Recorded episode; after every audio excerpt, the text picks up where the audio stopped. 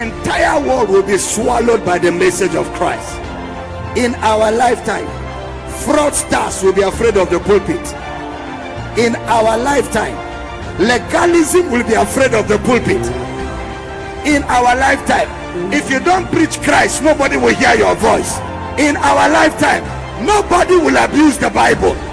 From nation to nation, from coast to coast, from continent to continent, from the mountain to the valley, Nations will bow to this message. They will bow to this message. They will bow to this message. Bengrandangre lebo shaka. Egarata, egarata, egarata. Come on, one more time. Give the Lord.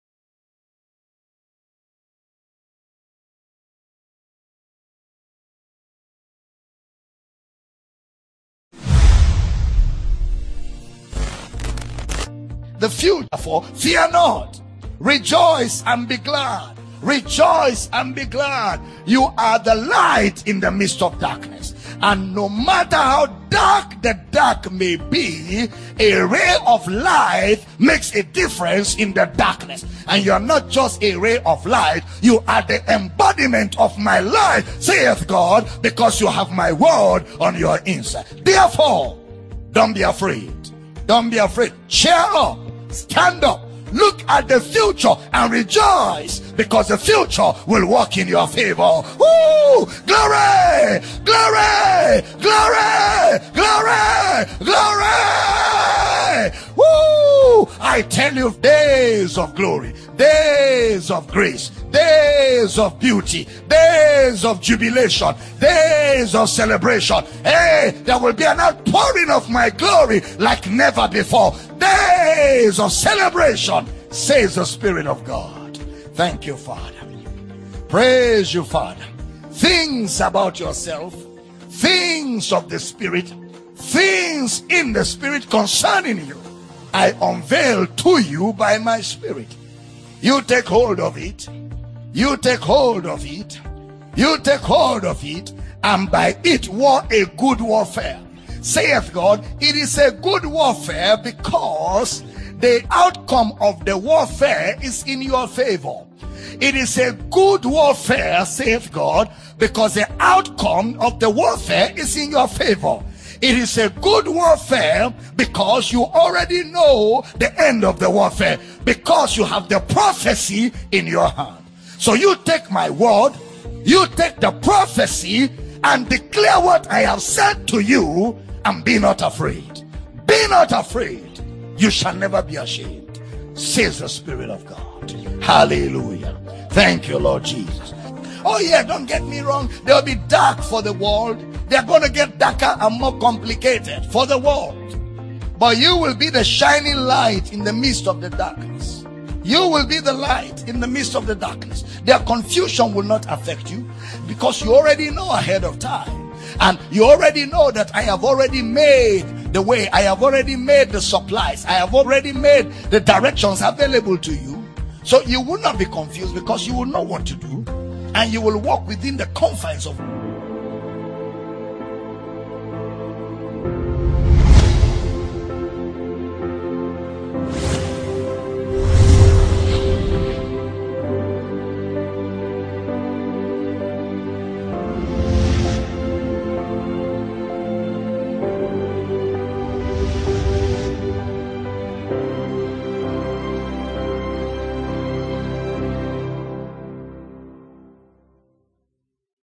Alide bobo engele bojokolo legoroto sekele egere ne managa egele de babara rakoto sekele de borokoto sekele ne mangaline mama ege bojokolo de brina kaka engele mosotolo de brina gelea egele ne mosotoli de brinenge gele ne mosokolea ege bajokolo de brina kakala ege bozoto agali ne mambra nangra gada zokolo de brina kakali de bobrogo do zokolo de brina karoto sekele de ba enge bojokolo de brina kakale enge masoto enge masoto enge masoto enge masoto enge masoto enge masoto enge masoto enge masoto enge masoto enge masoto enge masoto enge masoto egele de ba egele de ba engele ne mambre gede zekele de brina kangle ne morogo de zokolo de brina kala ege bojokolo de ba enge bosoto megele ne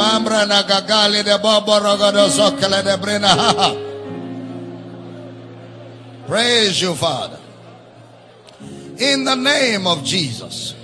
Heavenly Father, we rejoice that we are found in you, kept by your power. Thank you for the privilege to look into your holy written word today. And we rejoice that we have the Holy Ghost living on our inside to guide us into all the truth. So as we feed on your word, we feed on sound diet today. Our eyes are opened. And I decree that your people are strengthened with might by the Spirit in the inner man. And we decree that by the end of this service, nobody leaves here the same way they came. We give you praise, glory, and honor for answered prayer. In Jesus' precious name, and every believer says a powerful amen. Lift your right hands to heaven. Let's release our faith together as we say these words. I am born of God.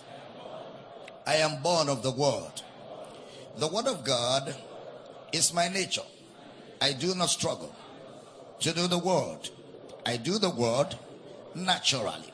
Therefore, today, I will understand the Word of His grace. I will be built up. By the end of this service, I will never be the same. Never ever be the same again. In Jesus' name. And every believer says a powerful amen.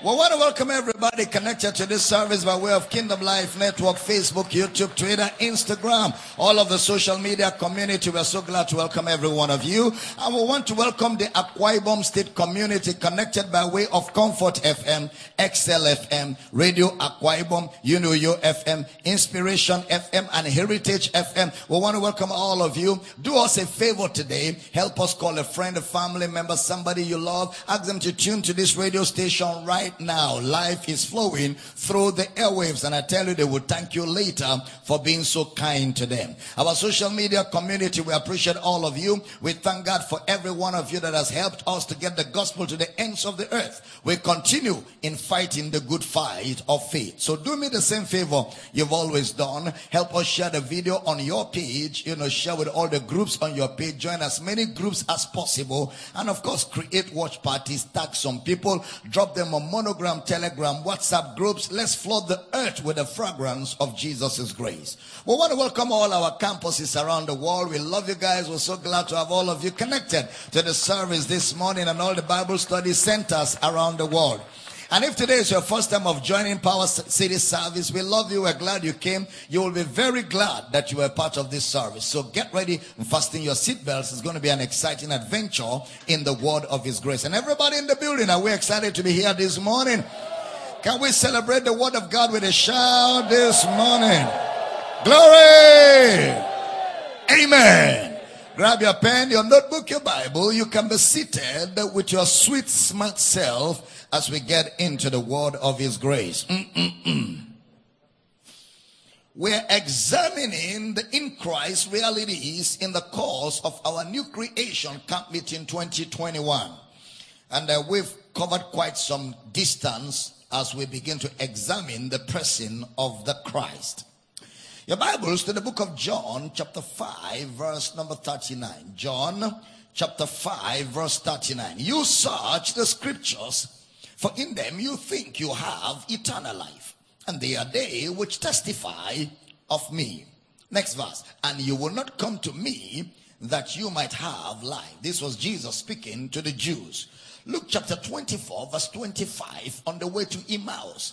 Jesus meets Cleopas and his friend, and they were discussing about the events of the three days that were gone, about the burial, the death, and the resurrection. Then Jesus asked them, and they were, you know, speaking things that were not consistent with scripture. And Jesus answered and said unto them, O fools, and slow of heart to believe all that the prophets have spoken. Ought not Christ to have suffered these things and to enter into his glory?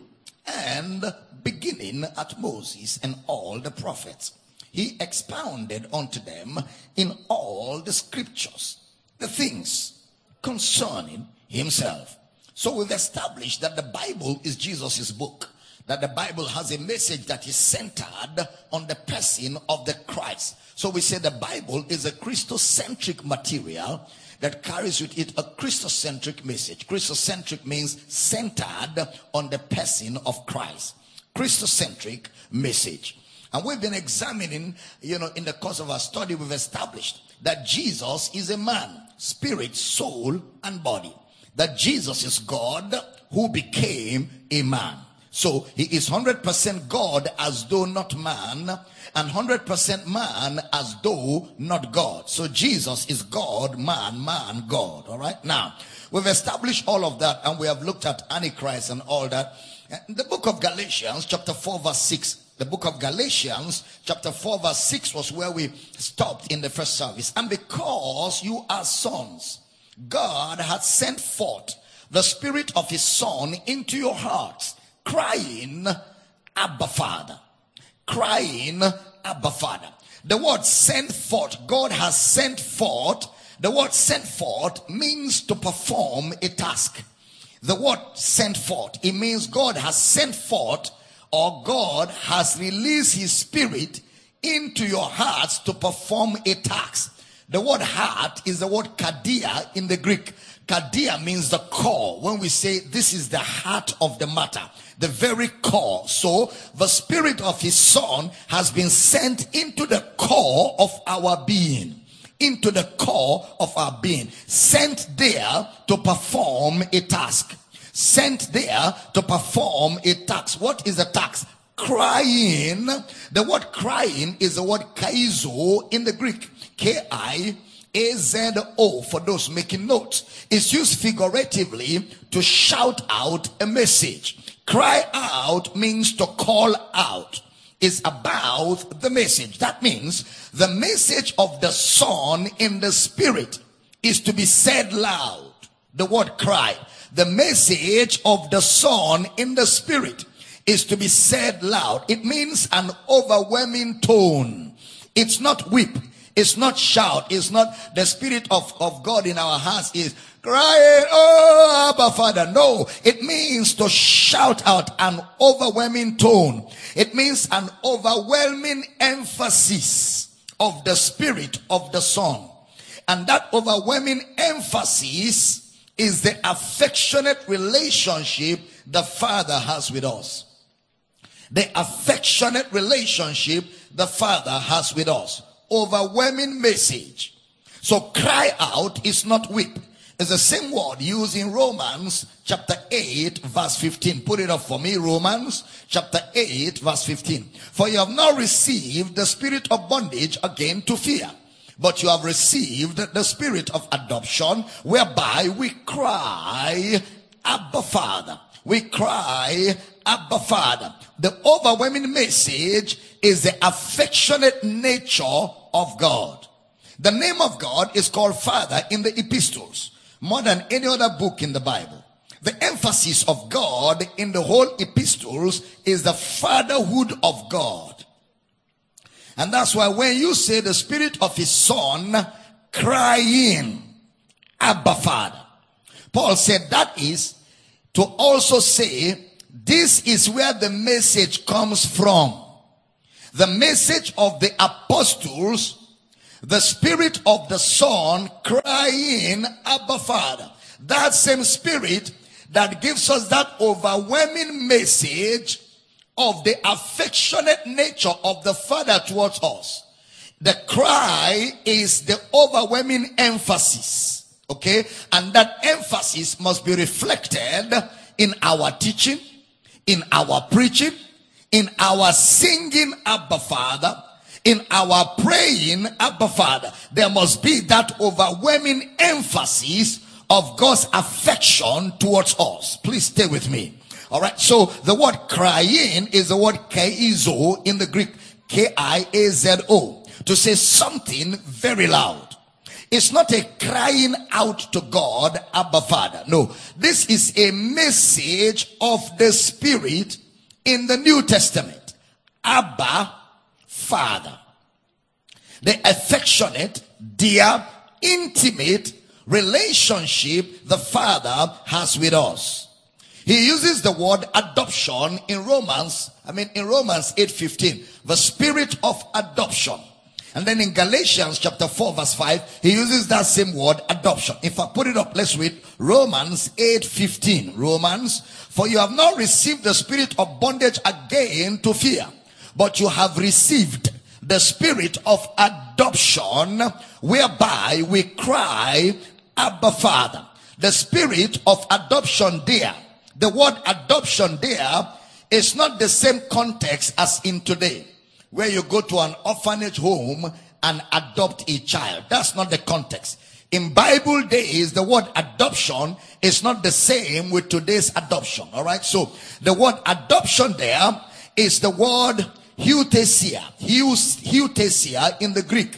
For those writing notes is spelled as H-O-U-I, H-O-U-I, T-H-E-S-E-I-A. Hutesia. In Ephesians chapter 1 verse 5, he uses the word children. Put it up. Ephesians chapter 1 verse 5.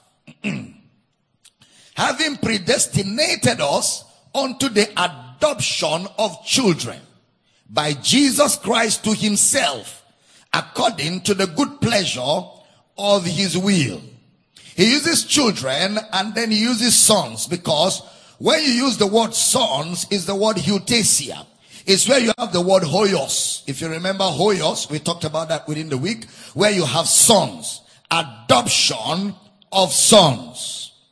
That is to place us as sons, as children by Jesus Christ. To place us. Placement. To place us. Romans chapter 9 verse 4 talking about Israel. Romans chapter 9 verse 4. Who are Israelites? To whom pertained the adoption and the glory and the covenant and the giving of the law and the service of God and the promises. That is where that word is used secondly in Romans 9 4. Then there's a third use of the word adoption in Romans chapter 8 verse 23. Romans chapter 8 verse 23. And not only they, but ourselves also, which have the first fruits of the Spirit. Even we ourselves groan within ourselves, waiting for the adoption to wit, the redemption of our body waiting for the adoption to wit, the redemption of our body. So the word adoption is to place as sons, to take the place of a son. That is to be seen as a son. That is before you have adoption, there must be the son. The son is Jesus. That is the title he has throughout the epistles. The son, the first begot, the first begotten from the, the dead, the son of God.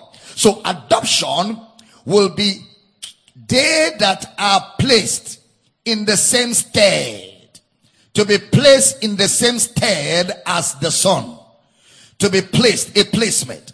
Hoyos is used for a matured son. You know, one who has entered into the full privileges of the father. Hoyos. One who has entered into the full privileges of his father. So he's saying to us that we have received the spirit that places us in the same place as Jesus. We have received the same spirit that has brought us into the same place as Jesus. Remember, we identify with Jesus in his person and we identify with Jesus in his office. Don't forget that. Now, so adoption places us in his stead, in the same place as Jesus. Are you still following? It places us in the same place as Jesus. The Spirit crying the adoption of sons. So, that's what adoption means. We have the Spirit of His Son. Notice in Galatians 4 5. Put it up for me. Galatians chapter 4 verse number 5. To redeem them that were under the law that we might receive the adoption of sons.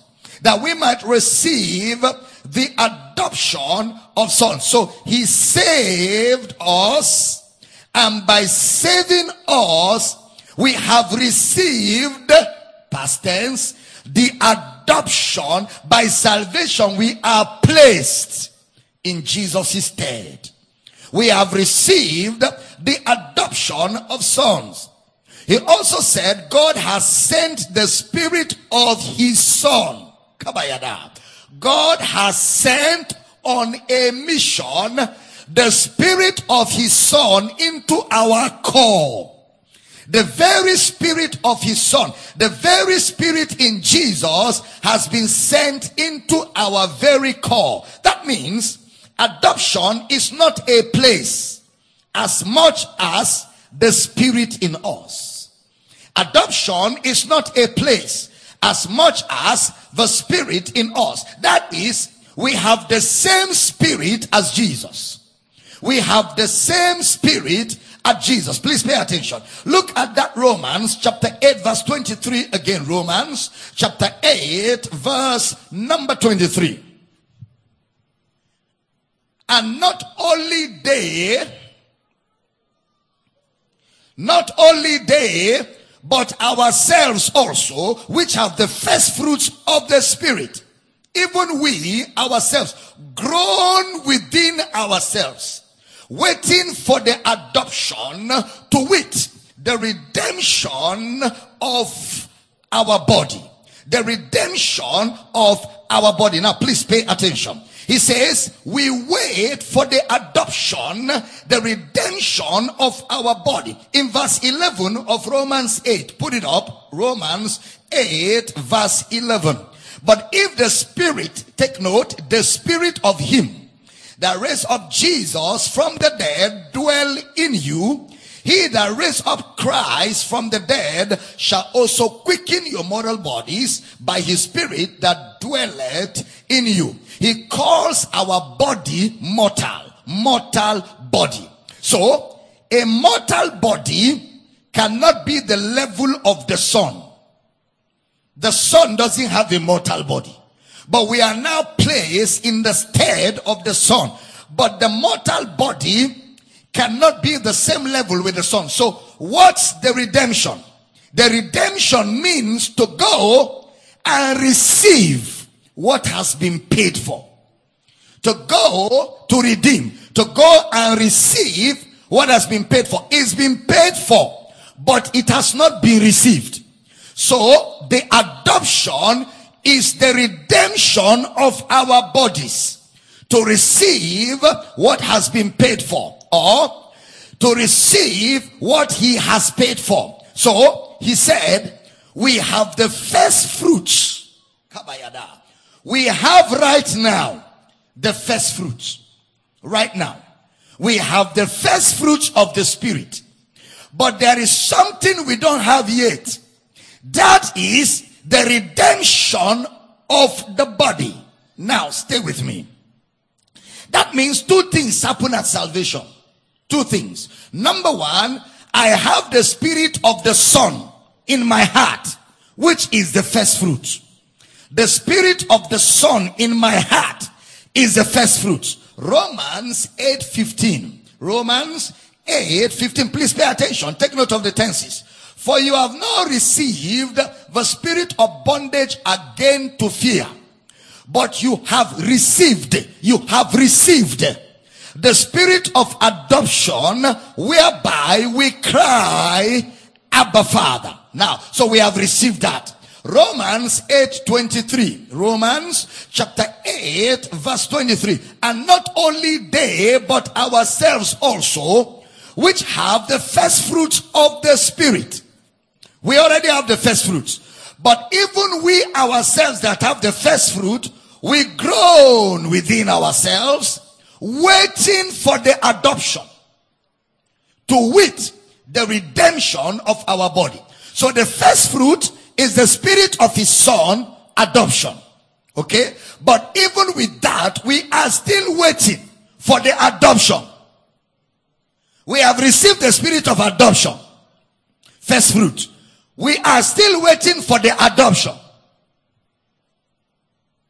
So we wait to receive. What's the difference? We have received the adoption. We are still waiting to receive the adoption.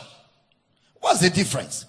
The first one is that we have received the first fruit, which is the first stage, which is the initial work, which is the spirit of Jesus in our hearts. We have that one right now. Then the final work will be what? The body. Mortality. That will be the complete redemption. So, was Jesus raised from the dead, spirit, soul, and body? So right now, you have the first fruit of the spirit, which is what? The spirit of adoption. Then we are waiting for what? The redemption of the body. Are you still in the building? The redemption of the body. That is Romans 8:23. In the future, Romans 8:15 has happened. Romans 8:23 is in the future. Romans 8:15 has already happened because right now our bodies are still called mortal bodies. Our bodies are still called mortal bodies even though they have been paid for. But when there's a redemption, it will be the body of the son glorified. The redemption will be the body of the son glorified. Right now, the spirit of the son has taken possession. The redemption will be the body of the son glorified. Are we in the building? If you're still in the building, say, I hear you. All right. I want to be sure you've not gone home yet. All right. Now, the adoption is by Jesus. In other words, he will be the pattern son. He is called the firstborn. The spirit of adoption is the spirit of his son. Romans chapter 8, but before we open, there is the spirit of adoption.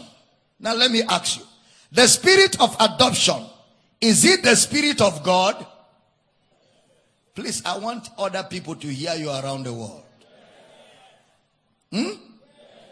Are you sure? Is the spirit of Jesus the spirit of God? Is the spirit of Jesus the spirit of his son? Okay, so yes, yes, yes, right? Is the spirit of his son your spirit? Is your spirit the spirit of God? Hmm. Romans 8 2. Let's see how Romans 8 2 describes. For the law of the spirit of life in Christ Jesus hath made me free from the law of sin and death. So the spirit of life is where? In Christ Jesus. Romans 8 9. Romans 8 9. But you are not in the flesh, but in the spirit. If so be that the spirit of God dwell in you. Now, if any man have not the spirit of Christ, he is none of his. So the spirit of Christ there refers to the spirit of his son. Huh? Yes, okay. Romans 8 9. There is the spirit of him. The spirit of him. Take note of that. So, he is the spirit of life, Romans 8 2. The spirit of God and the spirit of Christ, Romans 8 9. Romans 8 10. The spirit life because of righteousness. Romans 8:10. The spirit life because of righteousness. Romans 8:11. the spirit of him or his spirit. Now, I know you're making notes. I like to read that 10 and 11 for you so you see what I just explained. Romans 8:10. And if Christ be in you, the body is dead because of sin, but the spirit is life because of righteousness. 11. But if the spirit of him that raised up Christ from the dead dwell in you, he that raised up Christ from the dead shall also quicken your mortal bodies by his spirit that dwelleth in you. Romans 8 13. 8 13. For if you live after the flesh, you shall die. But if you through the spirit do mortify the deeds of the body, you shall live. So Romans 8 13, the spirit. He just called it the spirit. All right, 8 11, the spirit of him or his spirit. 8 10, the spirit life because of righteousness. 8 9, the spirit of God and the spirit of Christ. 8 8 2, the same spirit, spirit of life. Look at 8:14, Romans 8:14. Romans for as many as are led by the spirit of God, they are the sons of God. So the spirit of God. Now, the spirit of God in verse 14, as many as are led by the spirit of God. The spirit of God in verse 14. Is it the same spirit in verse 2? Spirit of life in Christ. So is that the spirit of life in Christ is the spirit of God? Is it the same in verse 9? Verse 9. In verse 9. The spirit of him. Is it the same in verse 10? The spirit is life because of righteousness. Is it the same in verse 11? The spirit of him that raised Christ from the dead? Is it the same as the spirit of God? Okay, look at Romans 8:15.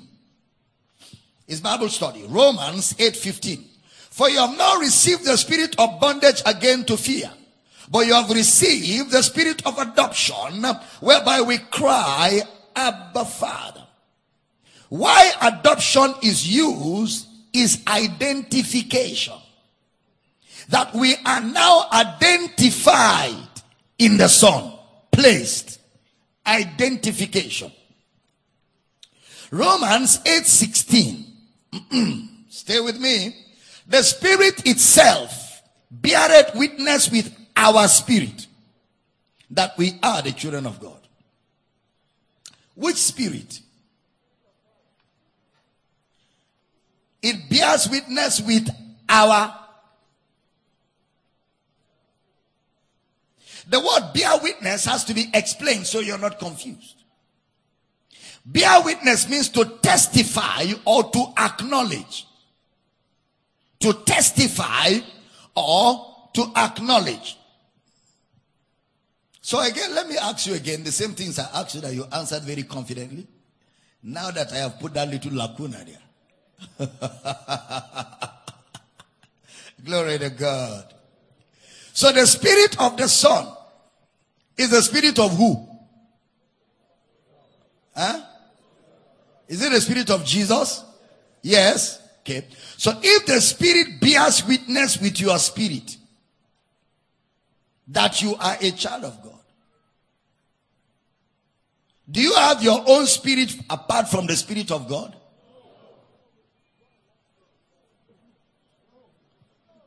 So what is he talking about? Same spirit. That's a good one. Same spirit. That's accurate. That's correct. So, the spirit of his son, the spirit of adoption, the spirit of him, our spirit is the same. Is the same.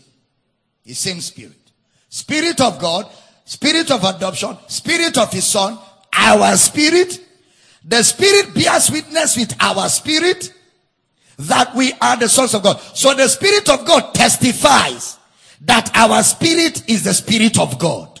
It's the same thing. Are you understanding? The same Spirit. You don't have two spirits inside you. You're not a monster. It's one Spirit. He that is joined to the Lord is one Spirit. His Spirit is my Spirit. So let me ask you, is the Holy Spirit your Spirit? Huh? Huh? Be confident. So the Holy Spirit is your spirit.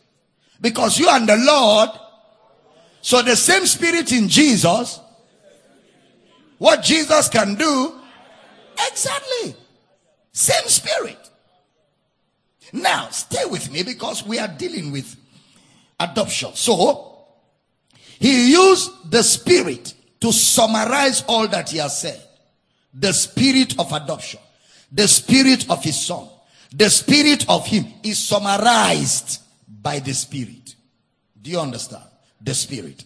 Keep that somewhere. So the spirit of adoption means we share the same identity in our spirit with Christ. Identification. See, our identification is spirit, soul, and body. Our identification is total. Spirit, soul, and body. Uh, do you remember yesterday we were talking about the fact that the word logizomai. Do you remember logizomai? Logizomai means credited to my account. All right. So when there is a logizomai, okay, which is to an accounting term for crediting, when when the death of Christ is spoken of, logizomai will mean what? That death is my death. That burial and that resurrection, meaning that when Jesus died, it was deposited in whose account? My account. When he was buried, it was deposited in whose account? My account. When he rose from the dead, it was deposited where? In my account. So who died? You died. Who was buried? You were buried. Who rose? You rose. Who defeated death? You defeated death. So as he is, so am I. That's identification. That's the reality of the gospel. You are not a struggling poor old sinner. No. As he is, so are you. This knowledge must be supreme over your feelings. Even if you feel as nasty as the devil, you are one with Christ. Your feelings must be subject to your knowledge. And eventually, what you know will change how you feel. Am I teaching good here? Keep swallowing these teachings. As they enter you, they will free you. How many of you remember somebody gave, gave us a testimony last night who was struggling with addictions? And he said he just kept hearing the word. Now he is surprised that he is the one that is free from all those things. And how he got free, he cannot explain. Then he said, in fact, what Papa is saying is correct. Just keep swallowing the word. It is what you eat that will determine what you push out now. If you eat word, eat word, eat word, eat word, you become wordified. If there's English like that. When you become wordified, your action will be wordified. It's not by might nor by power. Stop struggling to be a good person. You will end up a hypocrite. Relax and swallow the word. Let the word enter and work it out. I, I feel like I'm teaching here. See, when the word enter, it will work it out. You will be the one that will find out that you are no more interested, no more appetite. The word will kill every antichrist appetite. You just find out that after a while, the appetite is the works of righteousness. It's not struggle. We are not pretending here. Be yourself and let the word enter. Stop acting. We are not actors. We are real people here. Am I communicating at all? Keep eating it in. Keep eating it in. Every form of addiction will be wiped out when this word enters. The problem is people don't have word and they tell them live right. So when they try, it's not working, they pretend. They pretend. And everybody's pretending for everybody. Everybody's pretending for everybody. Then the day pressure comes and you manifest your true color. Ah, ah. Can a Christian behave like this? Even you that is doing ah, ah. If your own pressure come, others will do ah, ah. So everybody's ah, ah, ah, ah, ah, ah. Because nobody's being real. Am I talking to somebody here? But when you just be yourself and let the word begins to enter, let the word begin to enter. As you swallow the word, the word will come and saturate your being. You won't even know when you are living right. It will be natural. You don't plan to urinate. You re- urinate when urine comes. It's natural.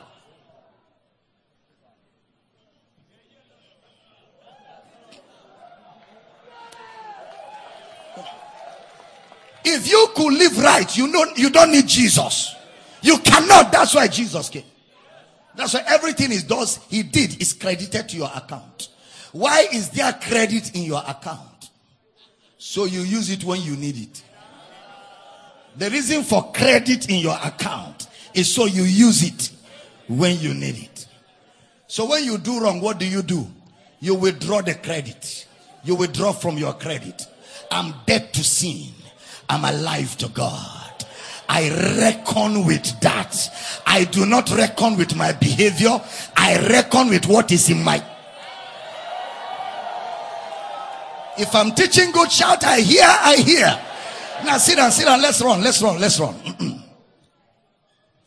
Ah, that means the spirit of adoption is us sharing identity in our spirit with Christ.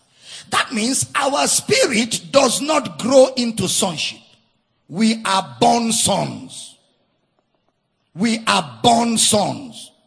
Now, Romans chapter 4, let's examine this word very well, logizomai. It means to give account.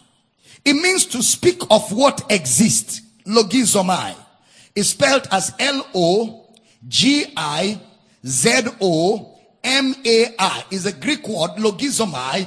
It means impute or imputed is an accounting term, which means to give account, to speak of or to speak of what exists.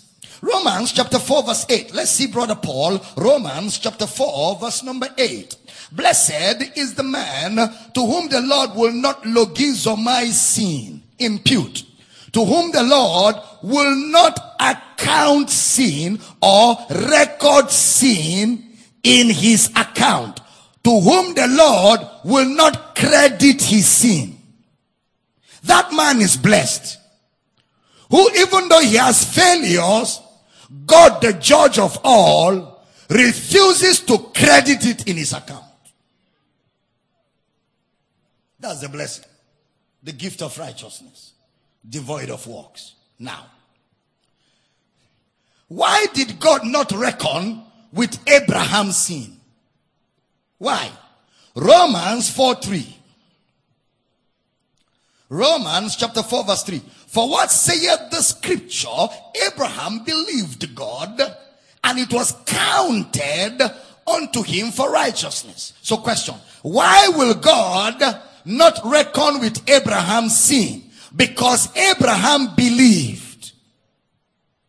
He believed. Look at verse 5. Romans chapter 4 verse number 5. Now, to him that worketh not, but believeth on him that justifieth the ungodly. His faith is counted for righteousness. His faith is counted logizomai. The word justified means he is discharged of his wrongdoing. When you are justified, it means the judge looked at you. And by his authority as the judge, discharges you of wrongdoing. Are you understanding?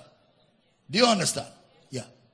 It's like recently, uh, President Donald Trump, just before he left office, granted pardon to 140 people who were prisoners. Their prison term was not over, but presidential power. He called them out and said, Whatever they said you did, I, as the president of the United States of America, release you discharged and acquitted without prejudice. That is in your record. It does not exist that you ever committed that crime. And if anybody accuses you of it, you can sue him for character assassination. Now that's what a man who is a president has the power to do. How much more Jesus? how much more Jesus? I said, how much more Jesus? Jesus didn't only just say, come, you're free. Jesus died. He paid the price and rose triumphantly and say, once you believe in me, you are righteous. Are we teaching? Now imagine that Donald Trump, after giving that, those people executive pardon, then the people go and begin to say, I know I'm a very wicked person. I know I don't deserve this freedom. I should go back to prison. And he goes back to the prison door and stand there. I want to enter. I know they have said I'm free, but I don't think I am free. Let me just enter. That is what Christians do every time they pray and confess their sin. Every time you pray and confess your sin, you're going back to the prison to say, even though somebody paid for me, but I don't think it is correct. I know myself. I want to pay for myself. You are a fool. Not just fool, fool. 2000 years ago, he died my death. So when he died, who died? It's called identification. That's what Christ did for us. That's what Christ did for us. And you are totally free from it, no record. Long ago, long ago, the old account was settled long ago. The record clears today. It's clear. So that's why when we come in prayer, we don't come with any what I, whether whether I remember or I remember not. We come boldly. Father, thank you. Thank you, Lord. I stand before you as the righteousness of God. Thank you, Lord. I am as holy as Jesus. And if you hear Jesus, you hear me always. If you cannot say no to Jesus, you cannot say no to me. The spirit of his son is in my heart, proclaiming and announcing very loud God's affectionate love towards me. Hallelujah. Woo! I tell you, this is the kind of place we can dance and dance till the service is over. But we have some more things to write down. So the word justified means he is discharged of his wrongdoing. It means from the point of faith, from the point of faith, God stopped reckoning with Abraham's sin. You didn't hear that. From the point of faith, God stopped recording Abraham's sin. From the point of faith, God stopped reckoning with Abraham's sin. That's why if you read how God dealt with Abraham, he never for once reckoned with his fault. Not for once. Did you notice that Abraham's believing was once? He believed once and he was righteous forever. Once. Once. Abraham had a cause to even battle with an affair. Yes? But the believing in Genesis 15, what, what was credited to his account? The issue of him and uh, the house lady, him and all that, none recorded. Because from the point of faith, God stops reckoning with Abraham's failures. From the point of faith. The moment you believe in Jesus, sin is no more recorded in your account. The moment you receive Jesus. So Abraham's sin was never reckoned with. He believed just once and that believing was credited to him for righteousness. His faith. Abraham's faith recorded, not Abraham's conduct.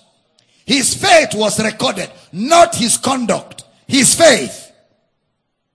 Because his conduct is not great, but his faith is great. And it's his faith that is recorded. For him to be great means it was not his conduct, but his faith. God dealt with Abraham on the basis of faith, not the basis of morality. That's why even today, God doesn't deal with you on the basis of morality.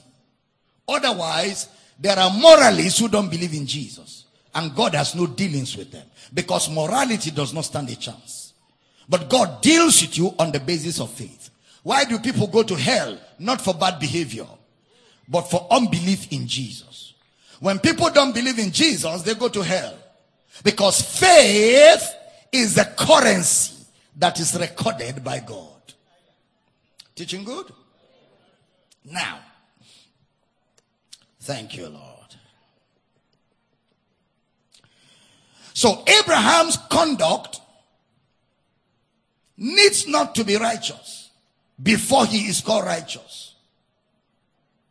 Did you hear that? Yeah. Faith was what was needed for him to be called righteous. So Abraham believing God, not acting wisely or acting well, but believing God. Righteousness comes by faith. That is, his sin will not be reckoned with. Look at Romans chapter 4 verse 6. You will love that. Romans 4 6. Even as David also described the blessedness of the man unto whom God imputed righteousness without works.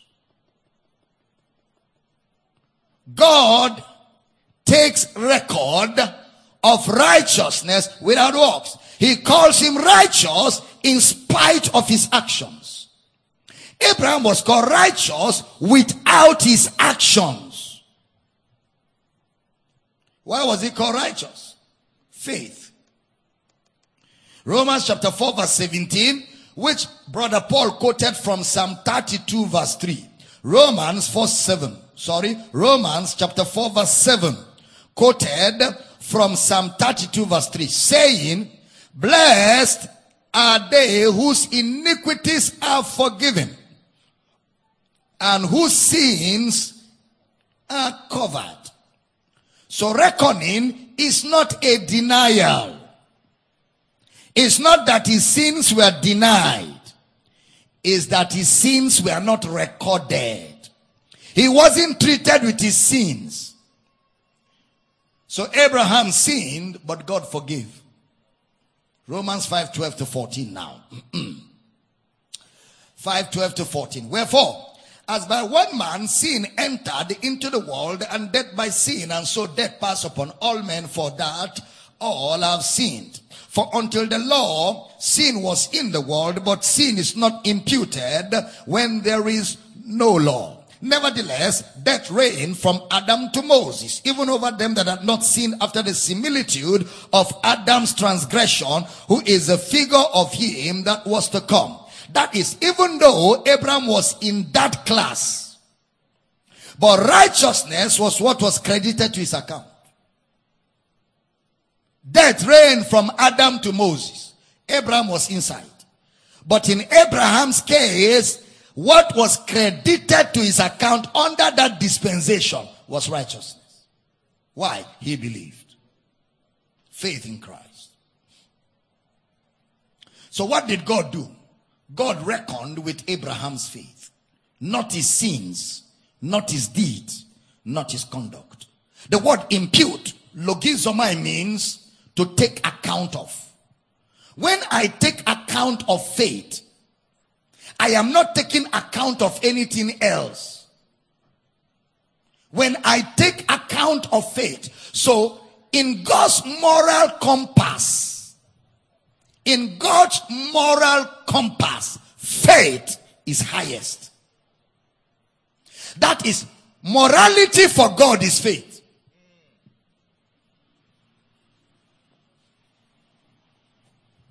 Morality for God is faith. Faith in Christ.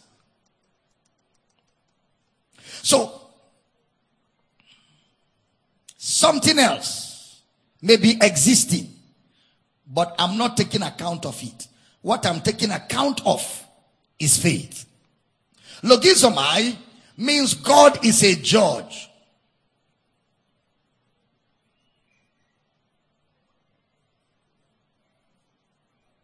God dismisses every evidence. Why? Because Abraham believed. So we cannot count his sins against him because he has believed in the death of Christ. It's not that he hasn't sinned, but because he has believed in the death of Christ, his sin is not recorded.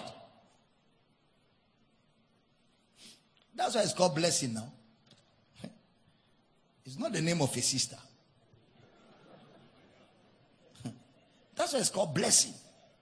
The blessing there is that you appeared before the global court of justice, standing before the judge of the whole earth. and your accusers are holding hard evidence against you, but you have faith in Christ. After stating all their cases with their evidence, the chief judge said, even though those evidences are there, they are dismissed. They will not be recorded. And he looked at you with all that they have said against you. And he said, acquitted and discharged in the face of evidence. Why? Faith in Christ. So unto him that that worketh not, but believeth on him that justifieth the criminal. His faith is counted for righteousness. Satobalaya. Am I teaching here? Say with me, I believe. I'm justified. Say it again, I believe. I'm justified. So logizomai does not deny wrongdoing. Uh-uh. It just doesn't affirm them. It doesn't deny them. Why? Why does it not affirm wrongdoing? Because of Romans 4:25. It won't affirm it because of Romans 4:25. Kabada. Romans 4:25. Who was delivered for our offenses and was raised again for our justification. Something was done for you. What did you do? You sinned.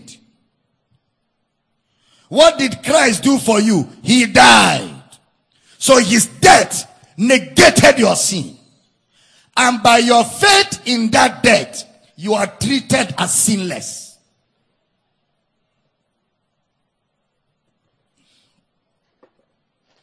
So since the death was done for you, God reckons with the death of Christ. He doesn't reckon with your wrongdoing. He reckons with the death of Christ. He reckons with the resurrection of Jesus. He does not reckon with your sins. Hebrews chapter 8. Ah, yeah, yeah, yeah, yeah. Now, so if something is done for me, I will reckon with it. I reckon with what is done for me, not what I have done, but what has been done for me. Done by Christ for me. You know? Listen, let me give you a little homework if you have the time. Read Romans chapter 3, chapter 4, chapter 5, and circle the word for, for, for, for. Everywhere you see for, for, for. In Romans chapter 3, 4, and 5. Any, anywhere you see for, the thing that follows for is for you. Anywhere you see for. Romans chapter 3, verse 4 and 5. Take that as a homework and enjoy it. Hebrews 8, 12 now. Hebrews 8, 12. Getting blessed? For I will be merciful to their unrighteousness, and their sins and their iniquities will I remember no more. To their circle there, if your Bible is your own, except you borrowed it. And even if you did, circle, after all, it has space there for you to write. To their unrighteousness. That scripture was taken from Jeremiah 31 31. Jeremiah 31 31. Behold, the days come, saith the Lord, that I will make a new covenant with the house of Israel and with the house of Judah. 32.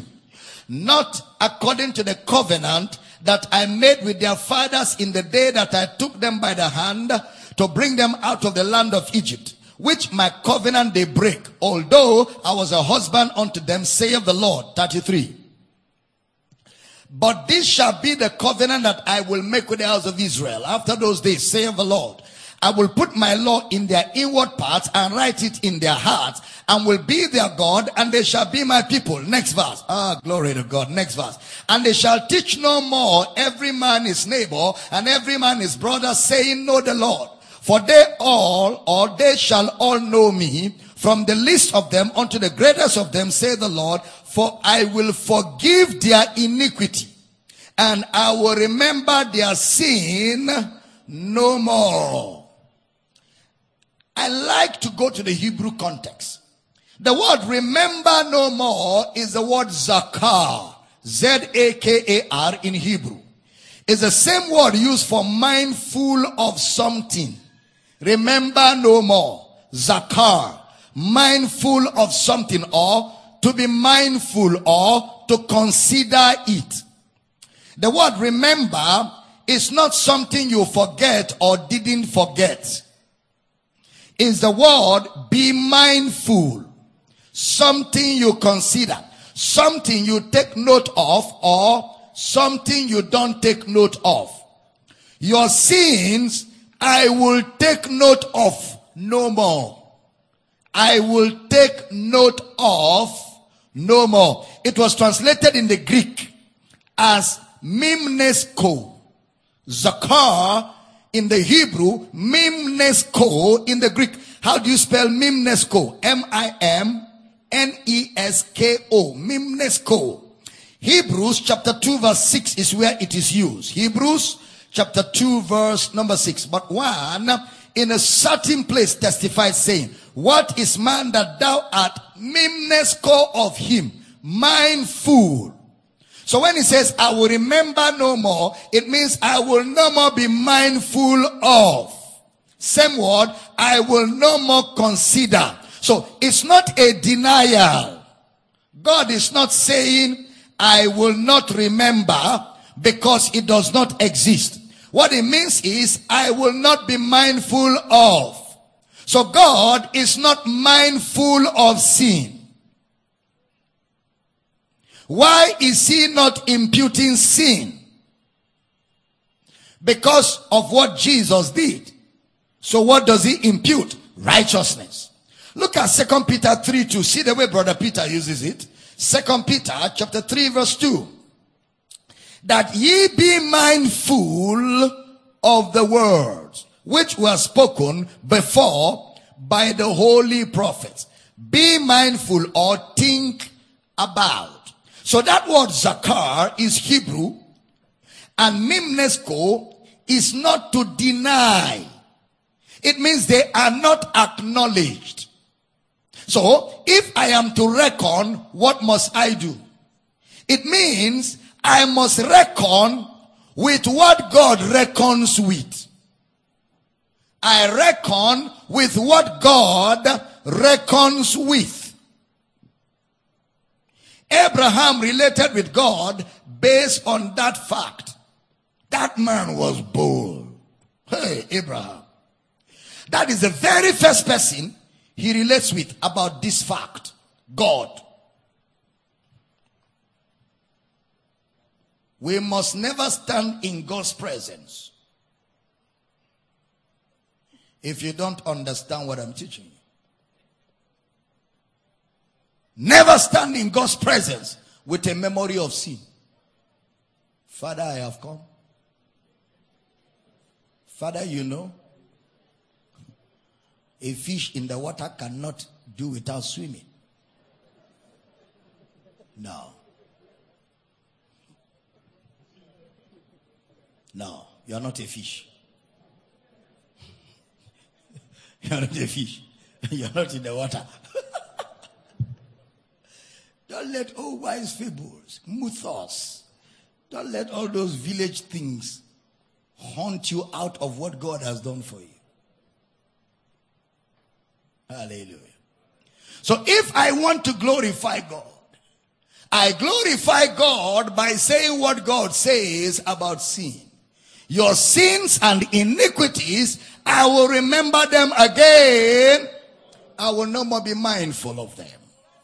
Glory to God. So when people talk about confessing sins, what they mean by that confession is that you are developing an unrighteousness consciousness. A sin consciousness. Whereas logizomai and zakar and mimnesko are telling us to reckon with the gift of righteousness. Most of those things come in subtly. You know, come in very gently. Say, are you now trying to say that even when we do wrong, we should pretend that we didn't do it? Are you trying to say? So now, are you okay? okay wait, Pastor. So now, so now, so Pastor, what you're trying to say now is that when I sin, I should just do bold face. My conscience won't allow me, Pastor. I didn't expect your conscience to allow you because your conscience is unschooled. It's not trained. So just like any untrained human being will behave, that's how your conscience is behaving. What I'm doing now is training your conscience in righteousness. So your conscience will, will be at home with righteous talk. So your conscience will not be comfortable with sin talk. It's a training. So, Pastor, are you saying, oh, Pastor, that if I sin now, I should just bold face and say, I am righteous? Yes, that's what I'm saying. You're not bold in face. You are acknowledging what Christ did, which is bigger than your sin. Are we teaching here? So, so, Pastor, you saying we should never confess sin? To who? God does not reckon with sin. So, who are you confessing it to? No, it's a question. Who are you confessing to now? God does not reckon. God has no record. He doesn't have a place to be writing people's sins. He doesn't have such record. I know some of you, the church where you came from, they told you that every time you sin, God's video camera is filming you. As you're sinning, is filming you and the record is kept. And when you die and finally arrive at heaven, they will play it on big television and they will show everything you're doing. Anybody who told you that thing is very wicked. He has wickeded you.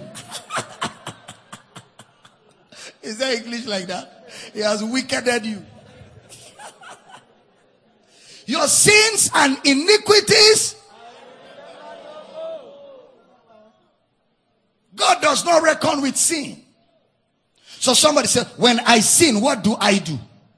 Reckon with what Christ has done. What Christ did, who did he do it for? You. What you did, what you did, who did you do it against? Yourself. So you sinned against yourself. And Christ died to take care of that sin. So when you do wrong, you and Christ, who is bigger? Christ. Who should you take side with? Christ. How do you take side with Christ? By ignoring what you have done and acknowledging what Christ has done. So when you do wrong, when you do wrong, what do you do? I am dead to sin and alive to God. Thank you, Father. Thank you, Father. I say, ah, how can a man of God say he cannot confess your sin? This man of God, I don't understand him at all. How can you understand me? How can you understand me? Except it be given to you from above. Somebody shout, I am righteous. I am accepted. Say, I reckon with what Jesus has done on my behalf. Say, the work of Christ is credited to my account. When I need it, I withdraw. I thought somebody would shout hallelujah. Now, I'm rounding up, but listen to this now. Righteous consciousness utters Abba Father. Righteous consciousness means I reckon or I speak of what God is mindful of. I reckon or I speak of what God is mindful of. What is God mindful of? God is mindful of the sacrifice of Jesus. That's what God is mindful of. God is not mindful of the bad, bad things you did. They are of no value, but he's mindful of the sacrifice of his son because that is what is of value. So what happens? When you've done wrong, you take side with the sacrifice of his son and acknowledge what his son has done. And that's righteous consciousness. And when you awake to righteousness, you sin not. When you awake to righteousness, you sin not. And if you keep awaking to sin, you keep sinning. But if you awake to righteousness, you sin not. Teaching good? Yeah. You identify with the sacrifice of Jesus. So that's what I reckon with. I reckon with the gift of eternal life. No songs of sin consciousness. Even Abraham will not sing it. If Abraham comes to this service, even with his Old Testament mentality, and you start singing sin conscious songs, he won't sing with you.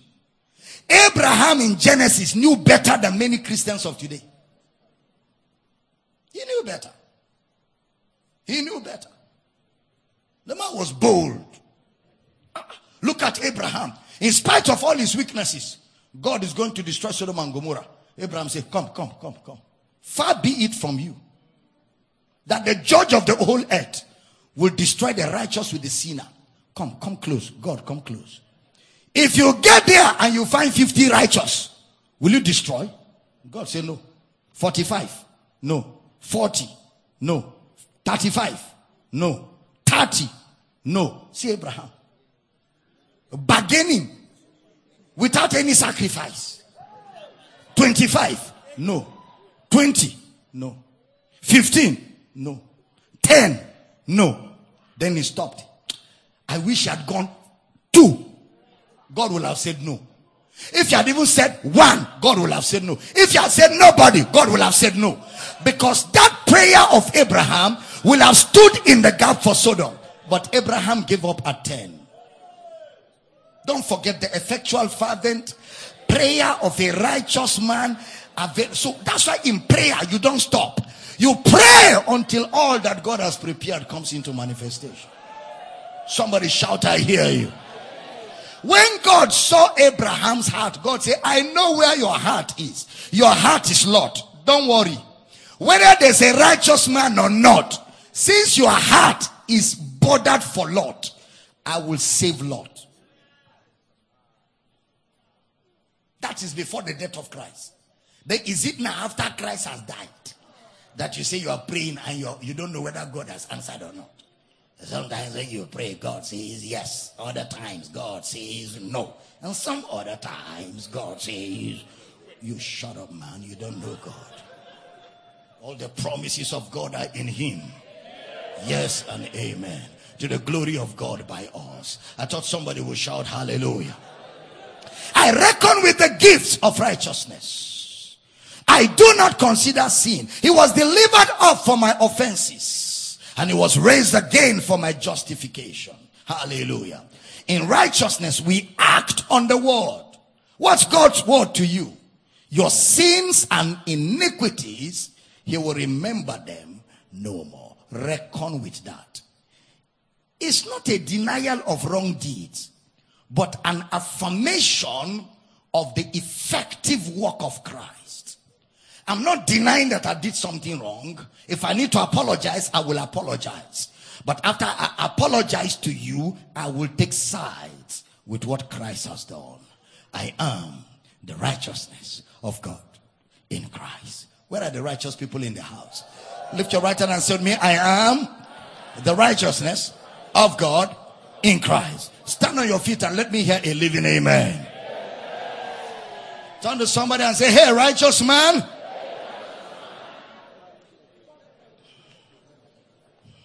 Glory to God. I know some of you didn't find your righteous man standing beside you, so I'm waiting for all of them to stand up. Somebody neighbor and say, Hey, righteous man, your prayer make it power, tremendous power available. Pray when you can, because that is what is preserving this planet. Blessed today. I say blessed today. Say every time I pray, my prayers are answered. Jesus said, Father, I thank you that you hear me always. Me too. I have the spirit of the Son. Father, I thank you that you hear me always. Even now, you're hearing me. Thank you, Father. I didn't hear powerful amen. Lift your right hands to heaven. Let me pray. Father, thank you for your word. We grow in knowledge. We grow in grace. We grow in revelation. We grow in understanding. And I decree that the revelation of Jesus grows big on our, on our inside until nothing else matters. In the name of Jesus, barriers terminated, obstacles terminated, obstructions terminated. In the name of Jesus, those in need of a miracle, receive a miracle. In the name of Jesus. Sick bodies be healed. Be healed. Be healed. In the name of Jesus. Father, we rejoice in faith for your word that is growing and growing and growing in this house. And we thank you that your people have built up an army that the devil cannot withstand. And we give you praise for the blessing in Jesus' precious name. And every believer says that amen on a note of finality. Glory! Get a good offering. Let's honor the word of God with our offerings. We give in faith. We give out of gratitude and understanding, knowing that our offering, they are tools of getting the gospel to the ends of the earth. I also want to mention those online television. The banking details are scrolling. Radio audience. Mr. Michael Bush is joining me in another minute or two. He will read the account details for you before we answer your questions, respond to your phone calls, and respond to all the messages you have sent across. It's been a wonderful two weeks. Has it been a wonderful two weeks? It's been an exciting time of growing and learning, and we are still going to continue. In on Wednesday in the midweek service, we are going to examine the details of the death of Christ. The details. We're going to go into the details of that debt. We're going to go in there because there are rudiments of that debt we have to understand so that when we say Jesus died, we have a clear epignosis of what we're saying. So you don't want to miss midweek service for anything. On Wednesday at 6 p.m. GMT plus one. Of course, you'll be in the house centers by 5.30 to join the other brethren. And all our campuses and everybody else will make sure you have it broadcasted everywhere you are. Amen. All right, lift up your offerings. Let me pray over them. Father, we thank you for the privilege to give. We give in faith. We give with joy. And we rejoice that our offerings are a sweet smell before you today. Thank you for the blessing that we have from your word every day, increasing and getting, getting blessed and kept. And we decree right now that our offerings continue to advance your cause. And everyone giving, you lack nothing. You are supplied for in all things. In Jesus' precious name. And every believer says a powerful amen. Now listen to me before we take up the offerings. We're not going to sign you off. We're going to stay on because of Ask the Counselor. But I won't be able to announce this during Ask the Counselor. So listen carefully. Our Bible study for two weeks finished today. And those of you who even read very well must have finished the book of Acts. Because in my family, we were able to finish the book of Acts, just reading 10 chapters every day. And we didn't even start from day one. So that gave us space to play around. And yet we have finished the book of Acts. Now, from tomorrow, we will start from Genesis chapter 1, five chapters every day. Genesis, Exodus, Leviticus, Numbers, Deuteronomy, Joshua. And if you are faithful with it, with extra three, four, five days of playing around, by the 31st of March, you will have finished those books, five chapters every day. By the 31st of March. So after 31st of March, I will give you the next reading plan. We're going to go together in phases. At the end of the day, we'll finish the whole Bible, but there's a way I'm going about it. If you observe, we started from Matthew, then now we're coming back to Genesis. We may come back to the epistles and go back to Judges. So there's a way I'm going to go about it because there's a way I want you to go through the Bible and have an understanding that is very, you know, clear for you to, to be enriched in. So everybody from tomorrow, Genesis chapter 1, five chapters every day till the 31st of March, we will have finished the book of Joshua. Then I'll give you the next reading plan. Are you excited about that? Praise God. All right. So, you know, online don't go away. TV don't go away. Radio stay with us. We'll be joining Mr. Michael Bush in another five minutes or thereabout. But we're going to give our offerings and rejoice. And thank you for giving to this ministry. Hit it. Let's do it as we celebrate. Glory to God. Hallelujah. Yeah. Oh, oh, oh. Anywhere, anywhere on the You are the same. You are the same. Yesterday, today, forever. You are my God and King. You never change. Yesterday, today,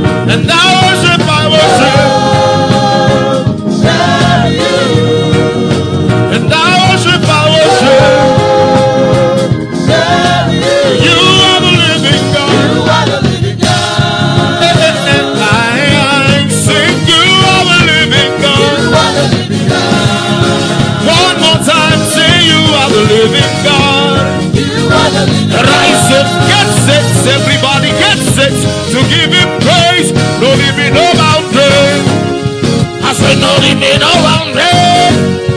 Yeah, I, I, I.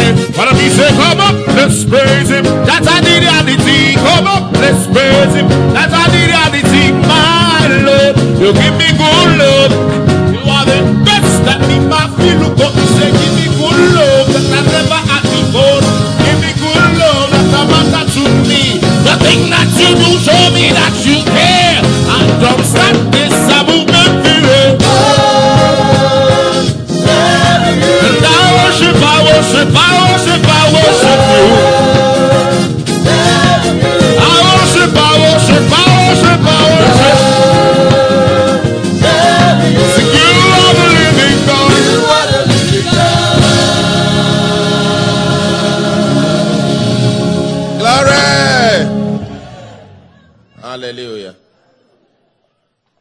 Whether I should say you should sit, but you have the option to sit or to stand, provided you can bring out your kingdom investment and your worship offering.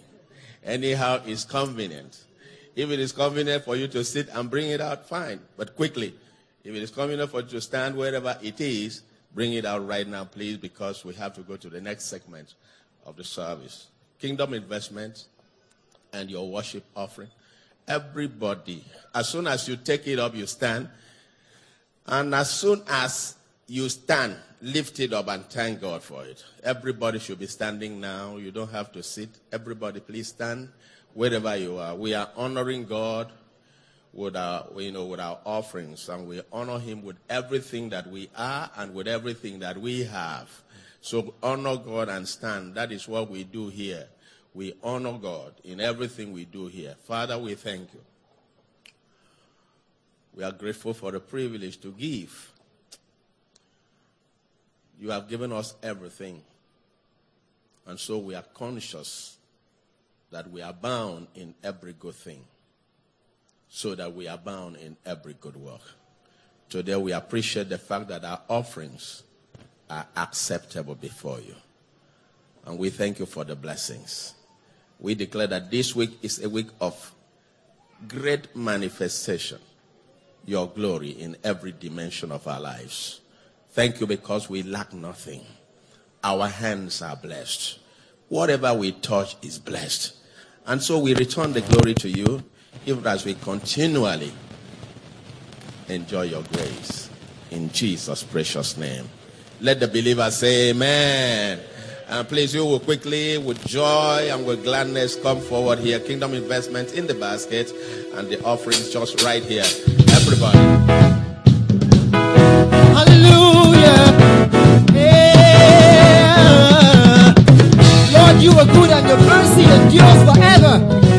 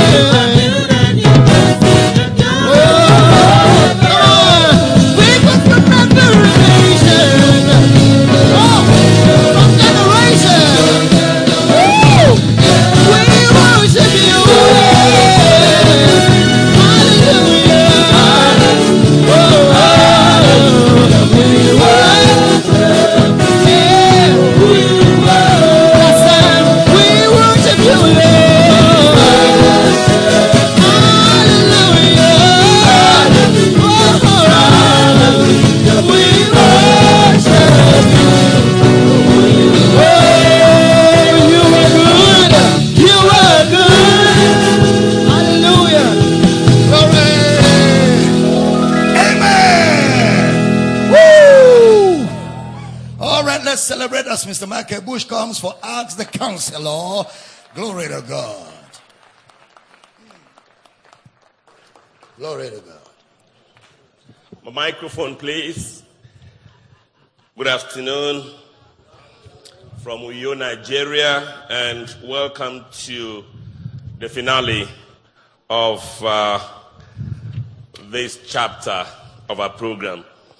I begin as I always do while we still stand in place with account details for especially our radio audience. There are three banks as usual, FCMB, there is Zenith, and there is UBA.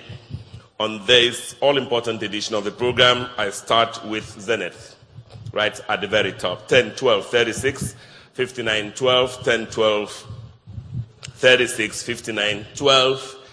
And that is the account number for Zenith. Power City International, of course, remains the account name. The second bank is the one that's as united as the CAM UBA 139 26 465. 139 26 465.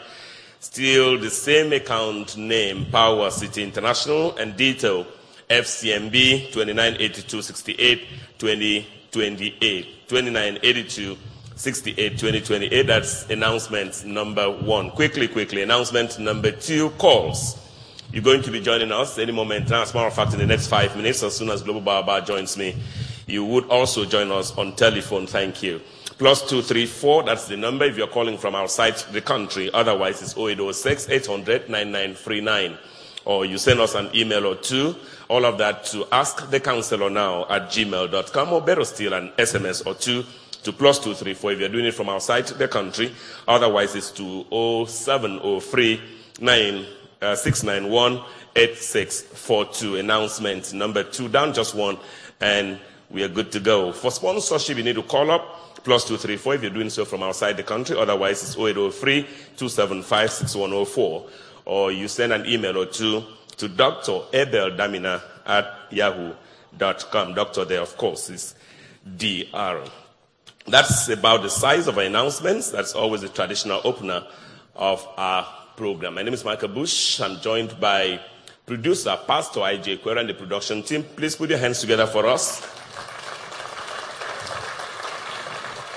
Of course, the, the resident pastor is also in, and I'm excited to see him, Pastor Prezokon and his dear wife, Uyime. And now, the set man, the man of the moment, the man without whom all of the Bible education we received globally may not have been possible. Help me welcome this international televangelist, this radio man, and of course, prolific author. Help me to welcome Global Baba, Doctor Intercontinental Mr. Abel Damina. So good to see you today. Fantastic, Global Baba. How's been your day? Uh, Global Baba, just fantastic, just fantastic. I, uh, well, I don't know. We, I just take um, 30 seconds with you to do the traditional open, opening prayer. As soon as we're done with that, I have two questions of my own to set the stage. Then we get back to Enugu, where we spent last night, and zoom off. Let's pray together. Father, we thank you for grace, mercy, and Jesus. Thank you that today, even as we pray for our nation, we pray for our state, Akwa Ibom, we pray for the governor, we pray for his cabinet, we pray for everyone that serves Akwa Ibom state, public servants, civil servants, that they continue to enjoy your grace, your protection, and your help, even as they continue to provide for us an enabling society for the preaching of the gospel. We pray for Nigeria. We pray for the rest of the nations of the world. That Lord, continually as we stand in prayer, that all our leaders will come to the knowledge of Christ. And we decree and declare that the enemy will not overrun our cities and our nations. We stop him in the name of Jesus. And we decree that this week the kingdom of God continues to make progress as souls are saved, disciples are raised, and the glory of God is made manifest. In Jesus' precious name. And everyone says a powerful amen. Amen. Praise. Thank you. We continue to thank you. Please be seated. Thank you. Thank you. Put your hands together for yourselves. Very great audience. Always, I look forward to coming here and to sharing moments with you.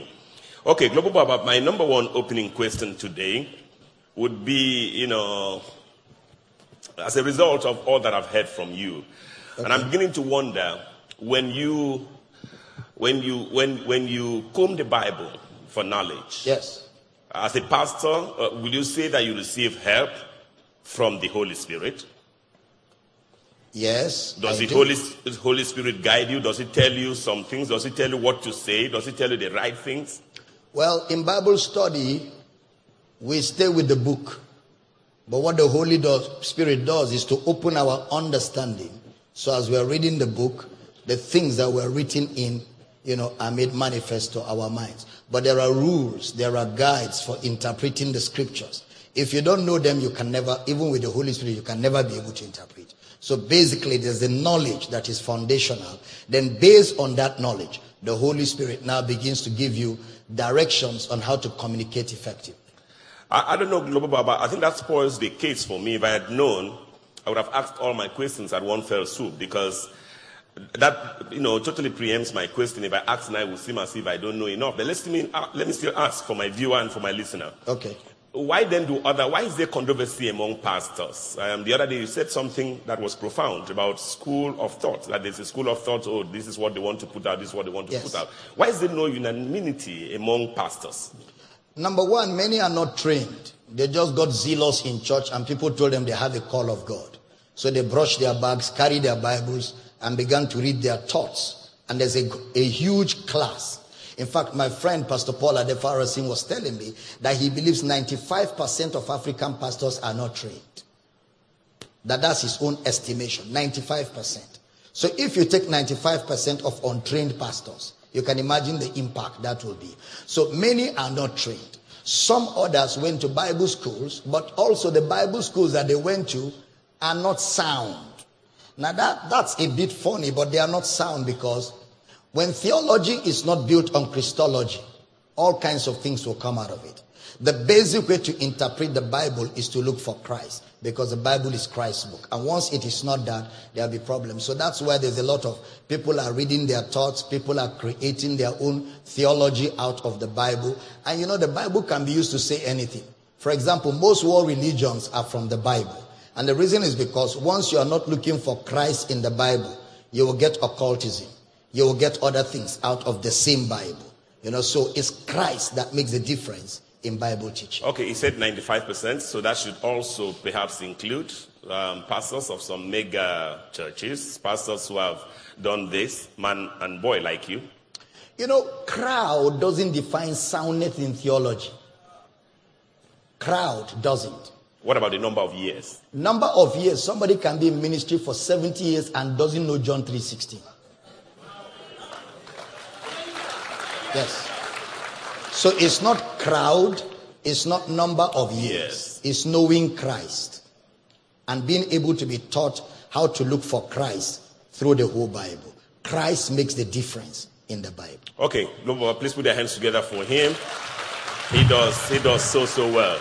Okay, my last uh, opening question, Global Baba, so that we can get back to Enugu and fly off around the world, would be about what you said earlier today um, uh, during the um, teaching series. You said something about President Donald Trump, you know, and thankfully he's no longer there, but you said shortly before he left um, the White House that he, he granted pardon to 140 people. Thereabout, yes. Yes, and um, and you went on to give a beautiful analogy that if those people cannot get back to the prison door and say, "I want to come back," because I mean the president made a mistake by pardoning me, why should you, that Christ died for? That's such a profound analogy.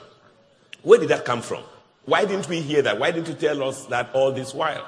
Why are you just telling us that today? because Bible teaching is precept upon precept, line upon line. As we keep going, we keep unfolding like that. So that's why. so, do some things also unfold to you?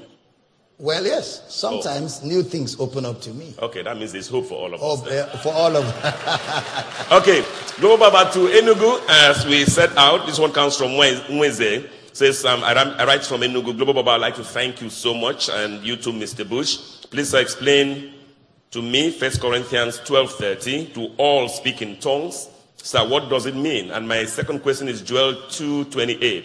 Your old men shall dream dreams. Sir, what is dream dreams? Vis-a-vis Hebrews 1.1. Thank you so much, sir. Well, dream dreams there is the same thing as see visions. It's just language.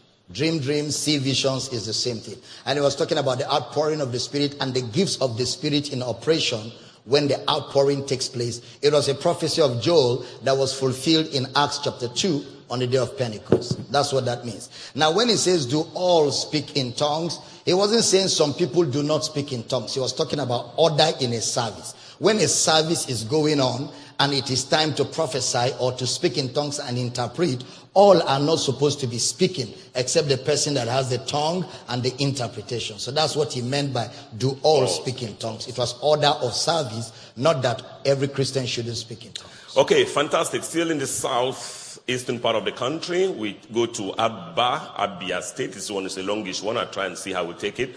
Hello, Global Abba, and my dear Mr. Michael Bush. My name is Michael. I write from Aba. I'm so happy for this opportunity to ask some questions.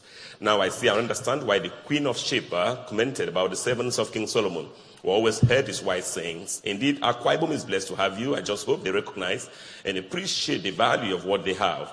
Now, to you, my amiable Mr. Bush, please, sir, keep on the good work that you do, and please, sir, ensure that you I get answers to all these questions. Thank you. Okay, I do that. There, are a battery of them, uh, nine in all. I try and see how Global Baba goes through this. So, one, why did Jesus agree with the devil that possessed those men to cast them into the head or to cast him into the head of swine, knowing full well that that was somebody's business, Global Baba. somebody's livelihood, somebody's source of income. Well, remember, it was only done once. And then remember, when Jesus walked in Matthew, Mark, Luke, and John, everything he did was to teach something. So he was teaching in that analogy, allowing those demons, granting them their request, was Jesus teaching that if demons could ask and their request is granted, how much more you? Meaning there is nothing you ask the Father that the Father will not give. Okay. Okay, so we, we can start taking phone calls. I'm told, uh, considering that it's the finale this time round, I'll take my first caller. Hello. Good afternoon. Indefatigable global Bible accompanied mobile Bible papa. Reverend Dr. Hugo Damina and intercontinental Star Michael Bush. Bless you. I want to thank God for the life of Prominent Powerful People, the producer, the team, and the family of every one of us. We are really blessed as usual. I'm Reverend Sam Adala, Oshun Of course. We I know. want to compliment what Papa, one of the things Papa said. This Reverend Sam Adala has been in ministry for almost 28 years. But I want to tell you, I began to see a lot of revelation through Papa's teaching. Having been in ministry for 28 years, that is my first time, Adala. I see new things um, on every teaching of Papa. I was with the television class yesterday night, listening to new thing again from the people he was giving. Today again, another dimension of revelation. 28 years in ministry. I am so glad. This is a great testimony in my life and my family. See new things. Somebody can be in for 70 years, and may not know the John 7, like John chapter 3, verse 16. So, Papa, we thank God for your life. Thank you. 28 years in ministry, I begin to learn new things. So I can't imagine. But my question now, Papa. Matthew chapter 5, verse 20. How do you dig into these two dimensions of word that are there? Matthew chapter 5, verse 20. Thank you. God bless you. All right, Matthew chapter 5, verse 20. Thank you, Pastor Sam Ajala. Matthew 5, 20. Put it And we have for that on the screen. For I say unto you that except your righteousness shall exceed the righteousness of the Pharisees and scribes, you shall in no wise or in no case enter into the kingdom of heaven. So what Jesus was teaching here had to do with the law of Moses. And Jesus was telling them, well, for you to actually enter the kingdom of heaven, the standard of your righteousness must go beyond the standard of the law. And nobody can get that standard. So what he was doing is, he was trying to get them defeated in the law so they can look up to him for righteousness. That's actually what. Okay. Thank you. Let's just head back to Aba Abia State. And uh, namesake Michael is still on. The second question the three wise men never mentioned the word Christ to King Herod, Global Baba. They only said, Where is he that is born king of the Jews? Which would have meant many things, ranging from angry political opponents to a revolt. How then did King Herod specifically know that they were referring to the Christ, not just any angry group of persons trying to overthrow him? Because all of them were expecting that birth from, from the Torah they had read. They knew that there was a king of the Jews to be born from the Torah.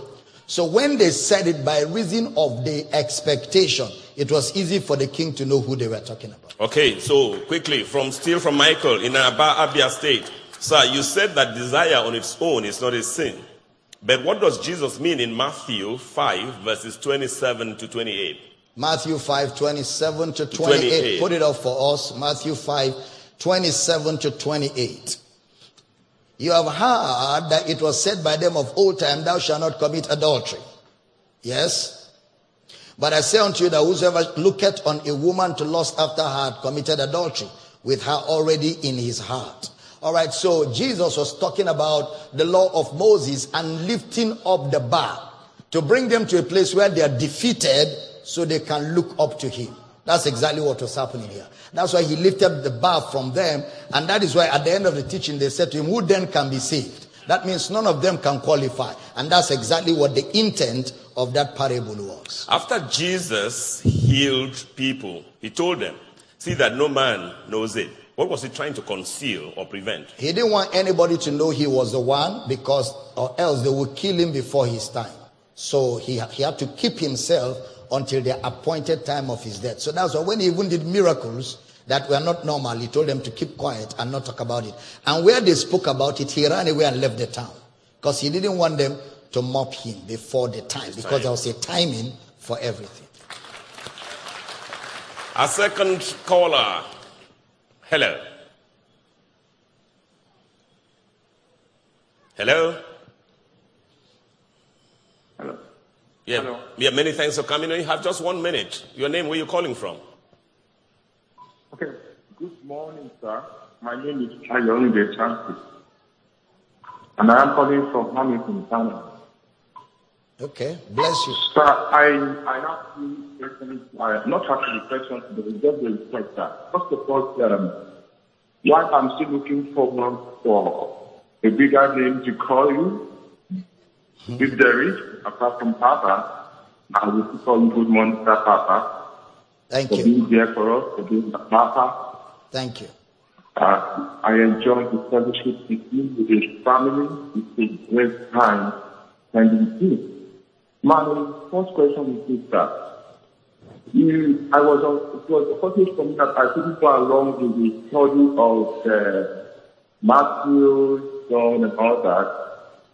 But right now that we said we are Genesis, it's just about a few days ago that I just covered from Genesis to Leviticus. Can I still go back to join you, or do I go back to the Matthew, John, and this area so that I can meet up?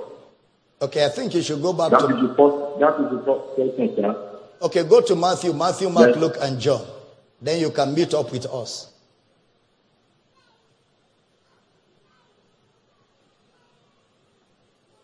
Okay.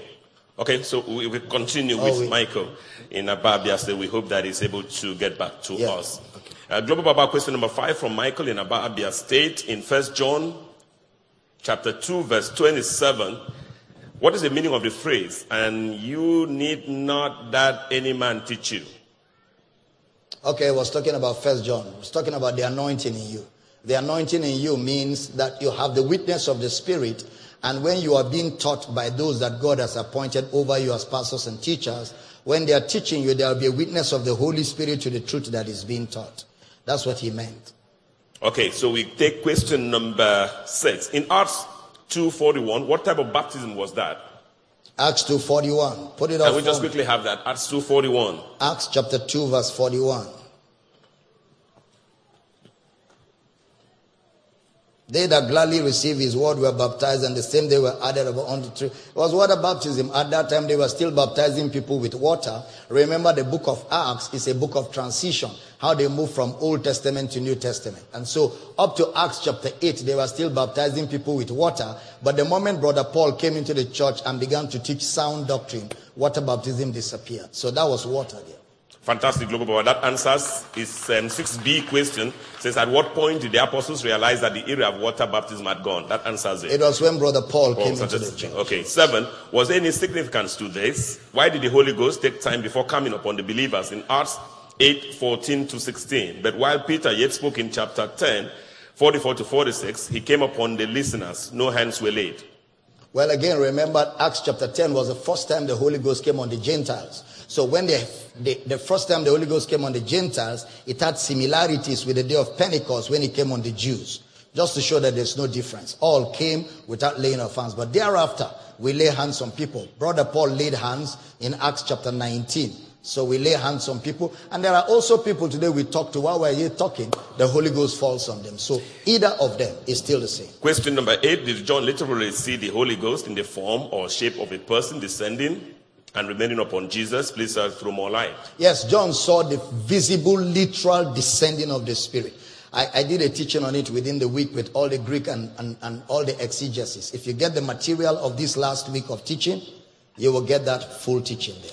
And finally, thankfully, how did Jesus choose the apostles? Why would he choose Judas Iscariot, someone that does not believe in him? Please, sir, what was he thinking when he chose Judas? And please, sir, pray for me. I need business breakthrough, financial helpers, and business opportunities. Thank you so much. Michael. He didn't choose Judas for Judas to deny him. He chose Judas, giving Judas an opportunity to also believe. But Judas decided not to believe, and he can't force him and he can't kick him out. He will allow him and trust that he will change, and until death, he didn't change. So it wasn't just like today, he doesn't force anybody. He gives all of us equal chance to be called to the gospel. But the choice ultimately is left to you. Our last caller is on the line. Hello.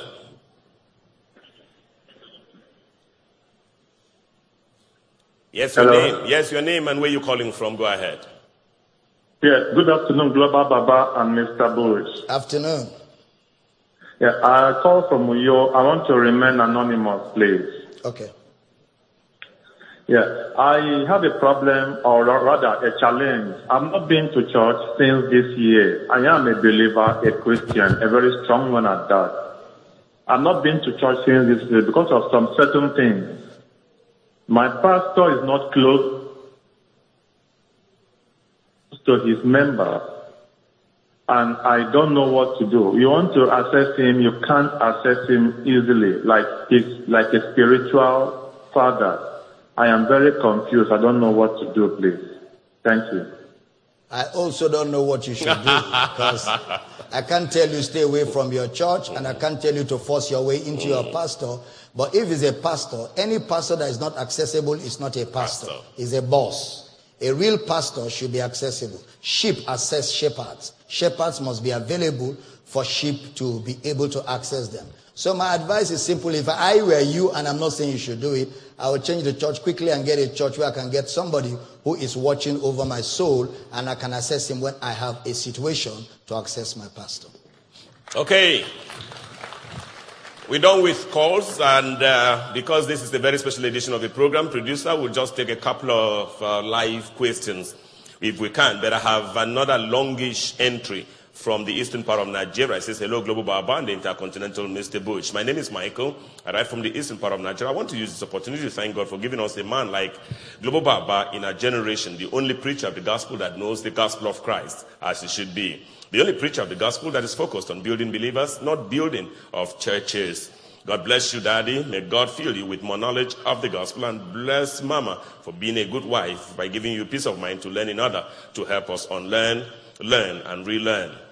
God bless you, Mr. Bush, as well. Words cannot be enough to express how pleased I am to meet you since I first got an encounter with you back then in 2008. That should be about Global Baba. That was the first time I fell in love with you, but now you have so much revelational knowledge. I even fall the more. Global Baba. I'm hearing. Yes, thank, thank you. And may God bless you. Daddy, I need a piece of advice. My father died in 2012. Before his death, he cursed. Um, I'm just wondering what this says now.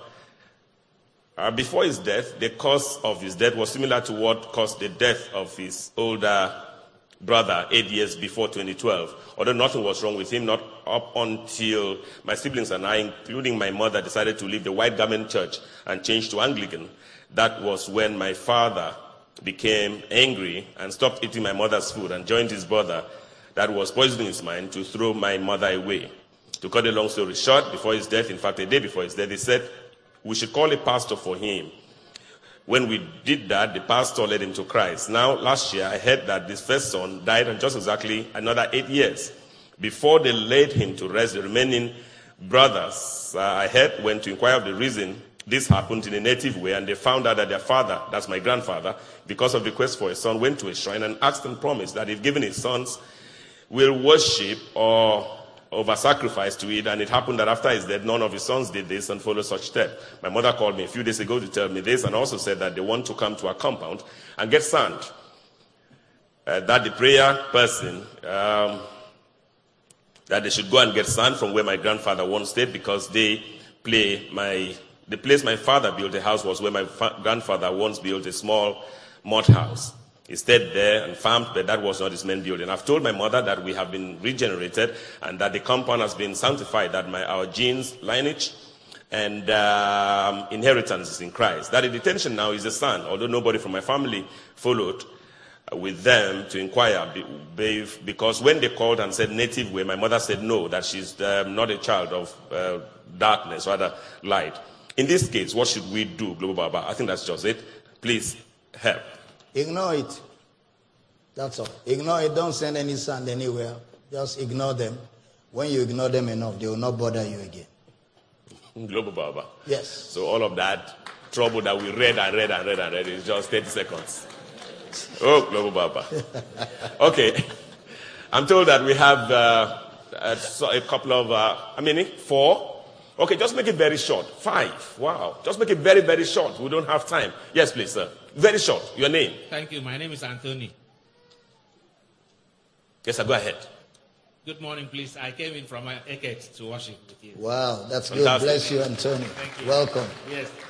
Uh, Papa, I sometimes I get confused about this particular issue, the rapture. It started with the Lord. Jesus first talked about it in I think Matthew chapter 24, when he says that this gospel of the kingdom will be preached all over the world and then the end will come. And then Paul also took time to talk about rapture in First Thessalonians chapter 4, I think verse 17. And Peter also talked about it. But somewhere along the line, Paul also in Ephesians chapter 3, verse 21, when he ended that place, he said, World without end, Amen. I'm seems confused. So will this world ever end? Okay, yes, it will end. Um, when Jesus said this gospel of the kingdom shall be preached and then the end shall come, it's not talking about end times. It's talking about the end of the prophecies of the Old Testament. That the preaching of the kingdom will bring the end or the fulfillment of the prophecies of the Old Testament. It's not talking about the end of times. Now, when Paul said world without end, he was talking about our experience with Christ, eternal life, life without end. This physical world will end because corruption will put on incorruption. At the resurrection of the church, this world will be folded away because this world is corrupt with sin, and this is not the world that we're going to live in. Okay, thank you. I'm afraid, I'm afraid, I'm afraid I'm not even able to take even two. I'm not even able to take. What are you're going to do, just write your questions. Write your questions. I'll carry it subsequently when the program returns. I just need to go. I need to prepare the grounds for us to leave. Global, Baba, we're rounding off this um, series. And we need to go and cool off in Dubai. That would be nice. Yes, Global Baba. Even so, I hear that flights are not going to Dubai now. oh, sure, but we can always connect. We can, It's okay. Ethiopia. Maybe Turkey, Dubai. Yeah, absolutely. Or Ethiopia, Dubai. Absolutely. Okay, so dear Global Baba, sir, it's with great honor and unspeakable joy that I write to you, my coach, my mentor, my teacher, just to name a few. All thanks to Abba Father Almighty for you, Daddy, sir. I'm Grace. I write from the UAE. My question, what did Brother Paul really mean in Philippians 3.11? Secondly, I really desire to be trained and brought up by you. I've been asking myself quite some time now how I can really, I could really get close to you, even if it will take me to come over to Nigeria, to your place, to be trained totally by you, because I really want to follow your footsteps. Just say something, Daddy. All right, sure. We can train you. Uh, plan to come to Nigeria every July. We have 30 days of glory, 30 days Bible school, everything here physically. You can plan to come this year. A lot of people are planning to come this year, especially since they were cheated of it last year because of coronavirus. We trust God by July, all that will be behind us. Now, his question was Philippians Yes. chapter 3. Philippians uh, 3 11. If by any means I might attain unto the resurrection of the dead, next verse. Not as though I had already attained, either were already perfect, but I follow after, if that I may apprehend that for which I also am apprehended of Christ Jesus. Paul was just talking about his desire, to, you know, desire to know Christ and desire to eventually be glorified. That is this body taken off so it can be in the full state where Christ is right now. That was his desire and prayer. If you start from verse 10, he started with the I may know him and the power of his resurrection. So it was his desire, his hunger to put off this and be in the full regalia, the glory of Christ. Okay, so the series is about to be rounded off. Remember, our broadcast will continue everywhere on every platform, whether on air and online. Right now, Global Baba, I'll just allow you to do one thing prayers. We've written, we have many prayer requests. Just do that before we All right, let's pray for all those in needs. Father, we pray for people in needs, people that are sick. We ask for their healing right now. In the name of Jesus. Amen. People in need materially, financially, we ask for a miracle. We ask for favor. We ask for opportunities. In the name of Jesus. Those that are going through a period of trial, sorrow, pain, pressure, in the name of Jesus, we declare an intervention of God and we rebuke the wind and the waves in their lives and we speak peace in the name of Jesus. Amen. Thank you, Father, for the blessing upon your people and we rejoice for answered prayer in Jesus' name. Amen. Amen. Thank you for your fantastic work. Uh, pastor, that's a resident pastor. Pastor Prezo Kon and his dear wife Winyime. Also, Pastor IJ Quera, producer and the production team. On your behalf, this is Michael Bush, the anchor, dropping it here and asking Global Baba to take us home. The Intercontinental Mr. Bush. It's been another wonderful time. Hasn't he been a great, great, great, great blessing to us? Amen. Let's celebrate him. Amen. Praise. Thank you, man. Amen. Thank you. And everybody else, we wanted to know we love you. We're glad for you. You've given us the opportunity to always bring the word of God to you. Even though as the counselor takes a break, we're coming back very shortly. But there's a lot of going to be a lot of rebroadcasts all over television, radio, and social media every day. Like tomorrow, we'll begin TED, Training Evangelism and Discipleship broadcast at six o'clock on Facebook and YouTube. You don't want to miss it for anything from tomorrow evening. And everybody else, you know, we love you. We're glad to have Dr. Gabriel and his wife still with us. We love both of you. Uh, Pastor, Pastor, Pastor Praise, we love you.